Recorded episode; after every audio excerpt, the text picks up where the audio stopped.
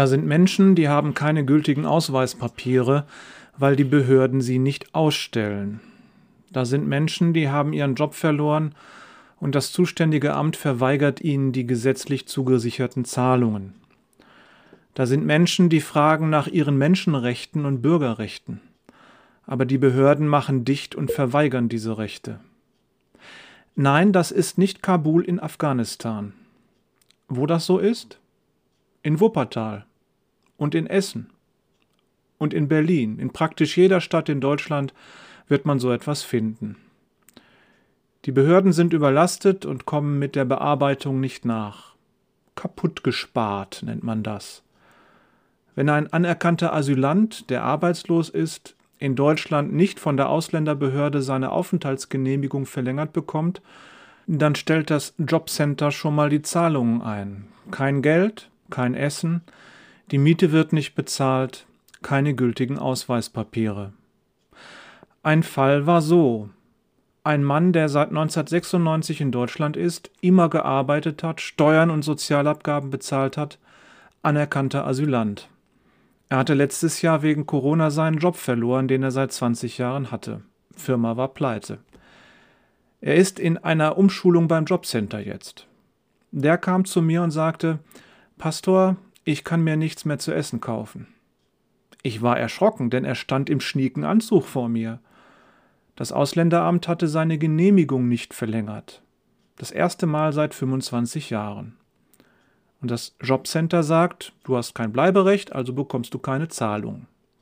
Das ist kein Einzelfall in Wuppertal. Da sind Flüchtlinge, die müssen wegen des Dublin-Abkommens der EU in dem Staat einen Asylantrag stellen, in dem sie zum ersten Mal EU-Boden betreten haben. In dem Fall war das Bulgarien oder Rumänien. Sie mussten also dorthin zurück. Rechtlich ist das völlig richtig aber sie wollten nicht, weil sie dort verprügelt, eingekerkert und vergewaltigt wurden. Wer will da schon hin zurück? Also blieben sie hier, sie tauchten unter. Illegal, ohne Versorgung. So kommen sie auch in kein Obdachlosenasyl, nicht ins Frauenhaus, weil sie keine gültigen Papiere haben.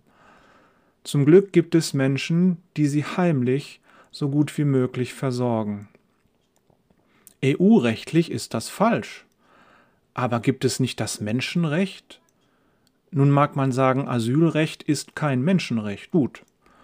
Aber in unserem Grundgesetz steht, die Würde des Menschen ist unantastbar. Sie zu achten und zu schützen ist die Verpflichtung aller staatlichen Gewalt. Auf diesen Satz sind wir Deutsche ja so stolz.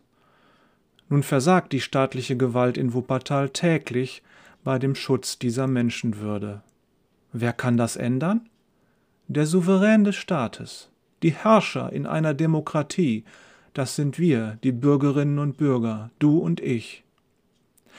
Ach ja, und dann noch das allerchristlichste Abendland, das Land der Reformation, unsere christliche Kultur. Wir sind ja so toll.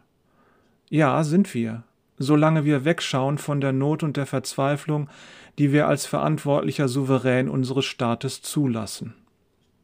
Von wegen christlich.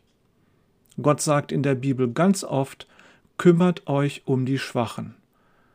Das waren zu biblischen Zeiten die Witwen und Waisen, die keine Familie hatten, die sie versorgte. Die sollten immer von der Gemeinschaft versorgt werden.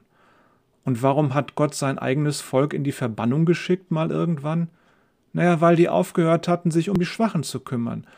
Sie haben sie ausgesetzt, ausgenutzt, ignoriert, wenn sie ihnen keinen Nutzen brachten und Gott stellt sich radikal auf die Seite der Schwachen und rächt sich, wenn sie misshandelt werden. Ob unsere deutsche Gesellschaft erfolgreich ist, erfolgreich bleibt, erfolgreich wird, das liegt zu einem wesentlichen Teil daran, wie wir mit den Schwachen umgehen, mit den Armen, den Verletzten, den Heimatlosen, den Verzweifelten, den Flüchtlingen, den Fremden. Gehen wir schlecht mit ihnen um, ziehen wir den Zorn Gottes auf uns. Das kann uns als Gesellschaft nicht gut tun. Wir müssen uns klar machen, dass Gott persönlich einem Staat widersteht, der die Schwachen der Gesellschaft ignoriert und sich selbst überlässt. Das heißt, in dem Maße, wie wir uns nicht um die sozialen Nöte unserer Gesellschaft kümmern, in demselben Maße haben wir Gott gegen uns. Wer sich in Deutschland für sein Verhalten auf christliche Werte beruft, der kann sich nur herunterbeugen zu denen, die mittellos, hilflos, rettungslos sind. Warum? Weil er da unten den Christus trifft, auf den er sich beruft, und weil das Gottes Wille ist. Ansonsten geht der Staat den Bach runter. Wer Christ ist, wer Christin ist, der kann nur sagen, Christus ist für mich, darum bin ich für Menschen. In diesem Sinne. In den Show Notes verlinke ich euch Bibelstellen, in denen Gott über sein Verhältnis zu den Armen spricht. Hier mal eine kleine Auswahl. Gott stellt sich radikal auf die Seite der Schwachen und er rächt sie, wenn sie misshandelt werden. 2. Mose 22. Gott fordert, die Fremden zu versorgen. 5. Mose 10. Deine eigene Bosheit, die du am Schwachen tust, fällt auf dich selbst zurück. Hiob 22. Gott ist Vater der Weisen, Helfer der Witwen, Retter der Gefangenen und Feind aller, die sich nicht um sie kümmern. Psalm 68 und Psalm 146. Gott nimmt die Vernachlässigung der Armen persönlich und er rächt die Misshandelten an den Reichen und Herrschern.